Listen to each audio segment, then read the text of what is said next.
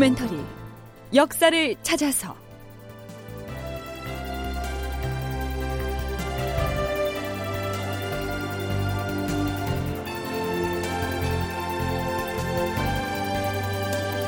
제 838편 유성룡의 한탄 왜군의 퇴로를 열어주다니. 극본 이상락 연출 최홍준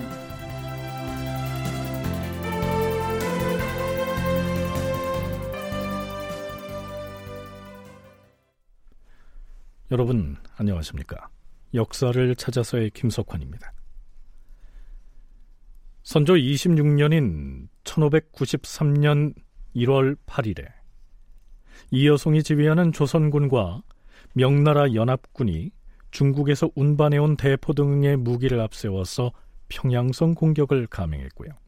그러자 토굴에 숨어서 버티던 고니시 유키나가 즉 소서 행장이 군사를 물려서 평양성에서 후퇴할 것이니까 퇴로를 좀 열어달라고 청합니다. 명나라군 역시 이 당시 희생이 많았기 때문에 이여송은 소서 행장의 이 제안을 받아들입니다. 그런 다음 조선군에게도 도중에 잠복시켜 놓은 군사들을 모두 다 물리라고 명합니다.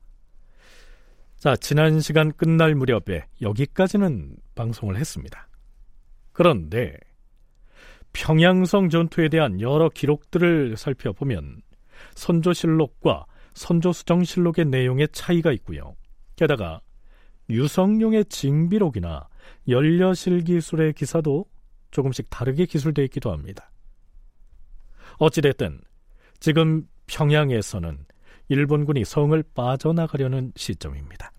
그렇다면 그 무렵 의주 행제소의 선조는 평양 현지의 이러한 상황들을 어떻게 파악하고 있었을까요?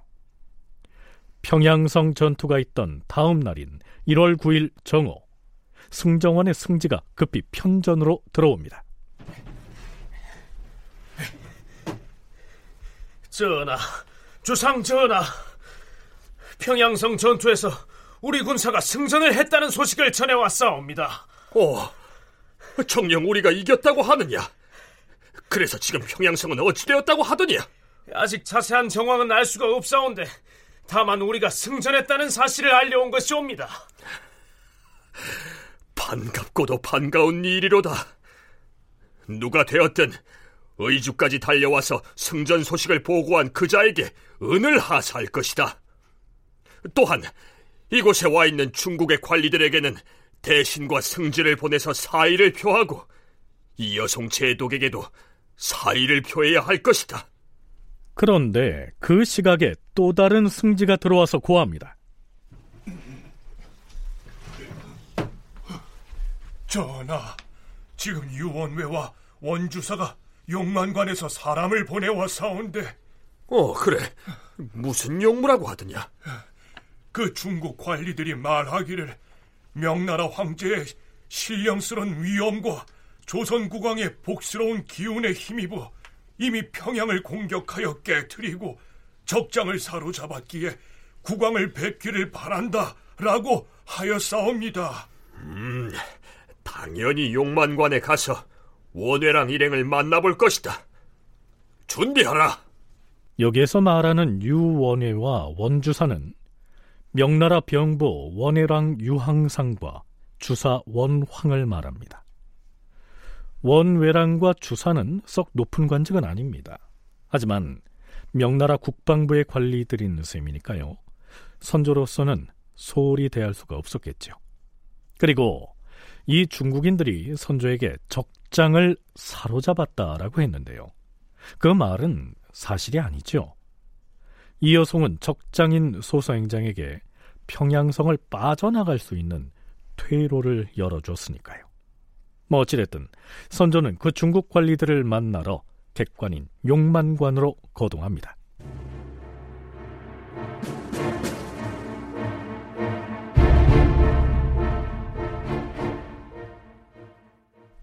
실록에서는 평양성 전투의 마지막 장면을 이렇게 기술하고 있습니다. 적장 소서 행장은 토굴 속으로 도망쳐 들어갔다. 명나라 제독 이여송이 부하들에게 명령하였다. 음, 놈들이 두더지처럼 도굴 속으로 기어 들어갔단 말이지. 그렇다면 방법이 있지. 놈들의 도굴 속에서 모두 튀어나오게 만들고야 말 것이다. 자, 모두 뗄나무를 운반해서 불을 피워라! 장군! 외적이 톡을 구하면서 일제히 조 총을 쏘고 있습니다! 적들이 토굴에서 일제히 총을 쏘자 명나라 군사들이 연달아 쓰러졌다. 이 여성이 탄 말도 외적이 쏜 총알을 맞았다. 장군! 장군! 어서 피하십시오! 대강 명령을 내리십시오, 장군! 물러나라! 모두, 모두 일단 후퇴하라!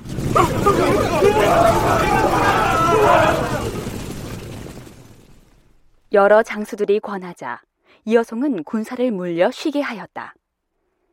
해지 무렵이 되자 이여송은 적의 토굴을 공격하기는 어렵다고 판단하고 사람을 시켜서 소서 행장에게 이렇게 전하였다. 우리 중국의 병력으로 너희들을 단번에 쳐서 없애버릴 수도 있으나 차마 사람의 목숨을 모조리 죽일 수야 있겠느냐. 그래서 내가 우선 물러나서 너희들의 살 길을 열어줄 것이니 여러 장소들을 거느리고 나와서 나의 지시를 받으라. 이렇게 해서 일본군이 평양성을 빠져나가게 됐다. 이런 얘기입니다. 그러니까 이여송은 일본군의 저항이 만만치 않아서 명나라 군사의 희생이 심각해지자 어쩔 수 없이 퇴로를 열어줬단 얘기입니다. 자, 그렇다면 그 평양성 전투에서 조선군은 어떤 역할을 했을까요? 전남대 김경태 교수의 얘기 들어보시겠습니다. 조선군 수천 명도 평양성 전투에 참여하기는 했다 라고 사료에 나와 있습니다. 병마사 이일, 방어사 김응서, 명군 부총병 조승훈 또다시 참전했지요. 그리고 유격 낙상지와 함께 평양성 함구문을 공격하는 임무를 담당하고 있었다 이렇게 기록되어 있습니다. 그리고 일본군 퇴각 시에도 조선군은 명군이 사실상 포기한 추격전을 담당하기도 했습니다. 물론 이를 바탕으로 어떤 논쟁이 또 벌어지기도 합니다. 다만 평양성 전투 자체가 작전을 수립하고 운영하는 이가 명군 이호송이었기에 전투의 주도적인 역할은 하지 못한 것 같습니다. 어차피 명나라군을 이끌고 온 이여송이 전투를 지휘했으므로 조선군이 주도적인 역할을 할 수는 없었지만 일본군이 평양성을 빠져나가서 남쪽으로 퇴각할 때 이 조선군이 추격전을 담당했다고 했죠. 평양성을 공격하기 전에 평안도 채찰사 유성룡은 그 전투에서 일본군이 패배해서 퇴각할 것을 예상하고 황해도 좌방어사 이시연과 우방어사 김경로에게 비밀리에 이렇게 명합니다. 그대 두 사람에게 특별한 임무를 부여하겠노라. 대감, 특별한 임무라면 우리도 평양성 공격에 가담하여 명나라 제독의 명을 받으라는. 음. 그대들은 군사를 몰고 후방에 잠복해 있도록 하라.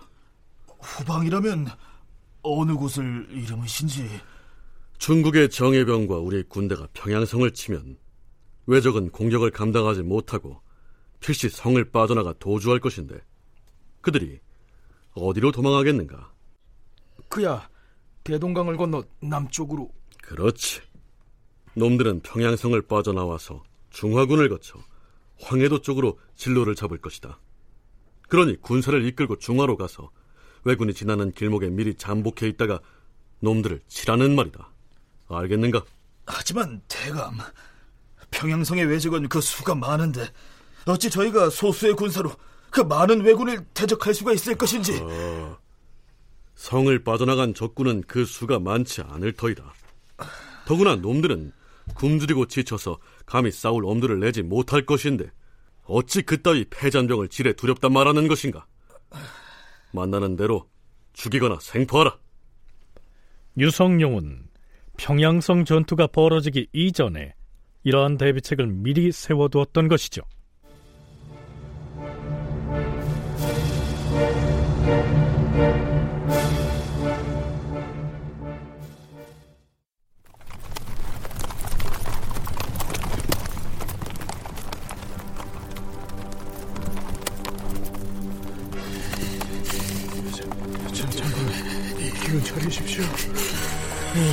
중에 더구나 말을 탄 채로 강을 건널 수가 있겠느냐? 장군, 날씨가 추워서 강물이 꽁꽁 얼었습니다. 명나라 군사가 추격해 오지 않는지 잘 살펴보아라. 아무런 불빛도 보이지 않습니다. 명나라 장군 이호성이 퇴로를 막지 않겠다고 약조를 하지 않았습니까? 전쟁터에서 어찌 그것을 믿을 수 있겠느냐? 설령 명나라 장수가 우리 군사의 퇴로를 보장했다 하나 필시 조선군은 추격 작전을 펼칠 것이다. 그러니 서둘러 강을 건너 남쪽으로 가야 한다. 해리야!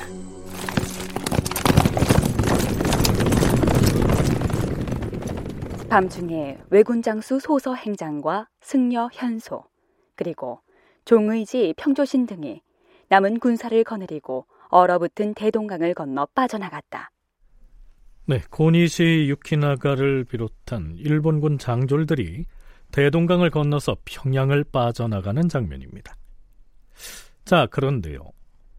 명나라 장수 이여성은 퇴로를 열어달라는 일본군의 요구 따위를 무시하고 일단 평양성의 외성으로 잠시 물러나 있다가 재차 공격을 감행해서 보다 확실한 승전으로 이끌 수도 있었을 텐데요. 왜 이렇게 뒷문을 열어주는 선택을 했을까요? 동북아 역사재단 이정일 연구위원회 분석은 이러합니다. 명군이 봤을 때는 어떻게 평가를 하냐면은 평양선 전투로 인해 가지고 자비령 이서가 해병됐다. 그러니까 자비령이라 그러면은 거의 이제 그 황해도 북쪽 지역 다거든요. 네, 평양부터. 그래서 어, 상당히 이제 그런 측면에서는 그러니까 우리 입장에서는 다 죽였으면 좋겠지만은 실제는 그러지 못했고 일본군도 사실은 도망간다는 게 그냥은 도망을 안 가고 분명히 이제 다 배치를 해놓고 하기 때문에 오히려 이제 어, 명군이 거의 쉽게 못 들어가는 거죠. 그리고 아까도 말씀드렸지만 항해도 황해도에 이제 곳곳에 일본 그 주력 부대들이 뒤에서 받치고 있었거든요. 그래서 그 사실도 이미 알고 있었을 겁니다. 조선에서 계속해서 군사 정보를 줬기 때문에 그래서 쉽게 그렇게 뭐 그 정말 좋은 건 진짜 평양선에 다 죽여버리는 건데 그거는 거의 이제 불가능했고 뭐 일본군이 그렇게 쉽지 않은 상대이기 때문에 명나라 군으로서는 이미 평양을 탈환함으로써 자비령에서 압록강에 이르는 지역의 안전을 확보했을 뿐만 아니라 공격을 계속할 경우에 자국 군사의 희생도 감수해야 하기 때문에 그렇게 조처를 한 것이었다. 이러한 분석입니다. 이정일 연구위원은 황해도 곳곳에도 일본군의 주력 부대가 배치돼 있어서 추격 작전을 펴기에도 용이지 않았다라고 했는데요. 실록에서는 그 전에 왜군은 평양성 남쪽의 중화군과 황주군 일대에 잇따라서 군영을 설치해 놓고 있었으나 평양에서 명나라군의 대포 소리가 요란하게 들려오자 일찍이 군막을 걷어가지고 도망을 치고 없었다. 이렇게 기록하고 있습니다. 그렇다면 그들이 스쳐 지나가는 지역에 조선의 관리가 지휘하는 관군이 있었을 텐데요. 그냥 두고 봤을까요? 물론 군사를 잠복시켰다가 후퇴하고 있는 일본군의 일부를 공격하는 관리가 있었습니다. 황주군의 판관 정엽이었습니다. 황주의 군사들은 들으라. 평양성에서 빠져나온 외적의 무리가 지금 남쪽으로 이동하고 있다. 저들은 싸움에서 패했을 뿐 아니라 추위와 굶주림 때문에 지금 탈진한 상태다. 내가 공격 명령을 내리면 후퇴 행렬의 중간을 끊어버리고 후미에서 따라오고 있는 패잔병들을 무찔러야 한다. 자, 지금이다. 공격하라!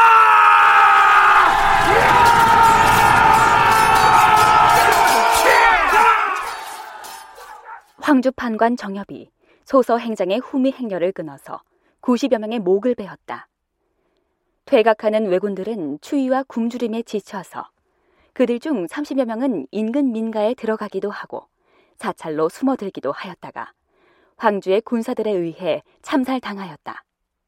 그러나 황해도로 빠져나가는 직로를 차단하는 군사가 전혀 없어서 외적의 군사들이 온전하게 철수할 수가 있었다. 이번에 명나라 군사가 전투에서 참액한 외적이 1285명이며 사로잡은 자가 2명이고 빼앗은 말이 2,985필이고 사로잡혔던 조선의 남녀를 구출한 것이 1,225명이었다. 실록에서는 평양성 전투의 결과를 이렇게 정리하고 있습니다. 자, 그런데요. 앞에서 유성룡이 황해도의 좌우 방어사인 이시연과 김경로에게 평양성을 빠져나와서 퇴각하는 일본군의 퇴로에 미리 잠복해 있다가 그들을 물리치도록 특별 명령을 내리지 않았습니까? 과연 그 두 사람은 부여받은 임무를 제대로 수행했을까요?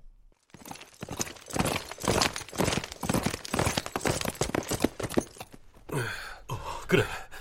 평양성을 빠져나온 외적의 행로를 살펴보았느냐? 이시연과 김경로에게 군사를 이끌고 중화군으로 가서 잠복해 있다가 도망치는 외적을 처부수라 했거늘 그 둘은 어찌하고 있더냐? 대감의 명을 받고서 이시연은 곧장 군사를 이끌고 중화군으로 갔으나 김경로는 딴 일을 핑계 삼아서 움직이려 하지 않았습니다. 그래서 제가 대감의 명을 받고 찾아가 독촉을 하자 마지못해 다시 중화군 쪽으로 가긴 했으나 가기는 했는데 황해도 관찰사 유영경의 공문을 받고는 그만 재령으로 도망쳐 버렸습니다. 뭐라? 유영경이 공문에서 뭐라 하였기에? 그때 유영경은 황해도 해주에 있으면서 김경로가 자신을 호위해 주기를 바랐고 그러자 마침 김경로도 적군과 싸우기 싫었던 타에 잘됐다 하고 그쪽으로 도망을 가버린 것입니다. 어, 이런 이런 그자들이 내 말대로 중화군의 복병을 하였으면 평양성을 빠져나간 외적의 수괴들까지 다 잡을 수가 있었을 터인데. 그러면 평양성을 빠져나간 일본군이 어떻게 해서 황해도를 거쳐 서울 쪽으로 남하할 수 있었는지 살펴보죠. 징비록의 기록입니다. 적의 장수인 소서 행장과 평의지, 현소 등은 남은 군사를 거느리고 밤을 새워 달아났다. 기운은 빠지고 발은 부르터서 절룩거리면서 밭고랑 사이를 기어가기도 하고 민가에 들러서 말이 통하지 않자 자기 입을 가리키며 밥을 구걸하기도 했다. 우리나라에서는 이들을 추격하여 공격하는 사람이 없었고 명나라 군사들도 추격하지 않았다. 다만 이시연만이 홀로 일부 군사를 거느리고 뒤를 쫓았으나 감히 가까이 가지는 못하고 굶주림에 지쳐 뒤떨어진 적병 60여 명만을 죽였을 뿐이다. 유성룡은 징비록에서 이렇게 한탄하고 있습니다. 아, 그때 만약 소소 행장과 평의지, 현소 등 외적의 우두머리를 추격하여 잡았더라면, 그들을 사로잡았더라면. 다큐멘터리 역사를 찾아서 다음 시간에 계속하겠습니다.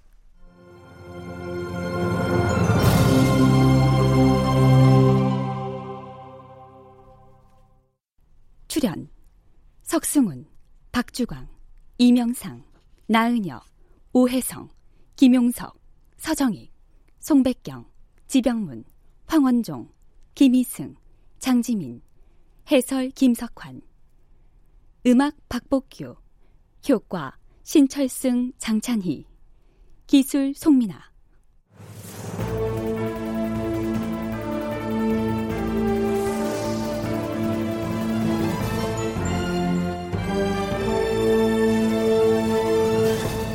다큐멘터리 역사를 찾아서 제 838편 유성룡의 한탄 왜군의 퇴로를 열어주다니 이상락극본 최용준 연출로 보내드렸습니다.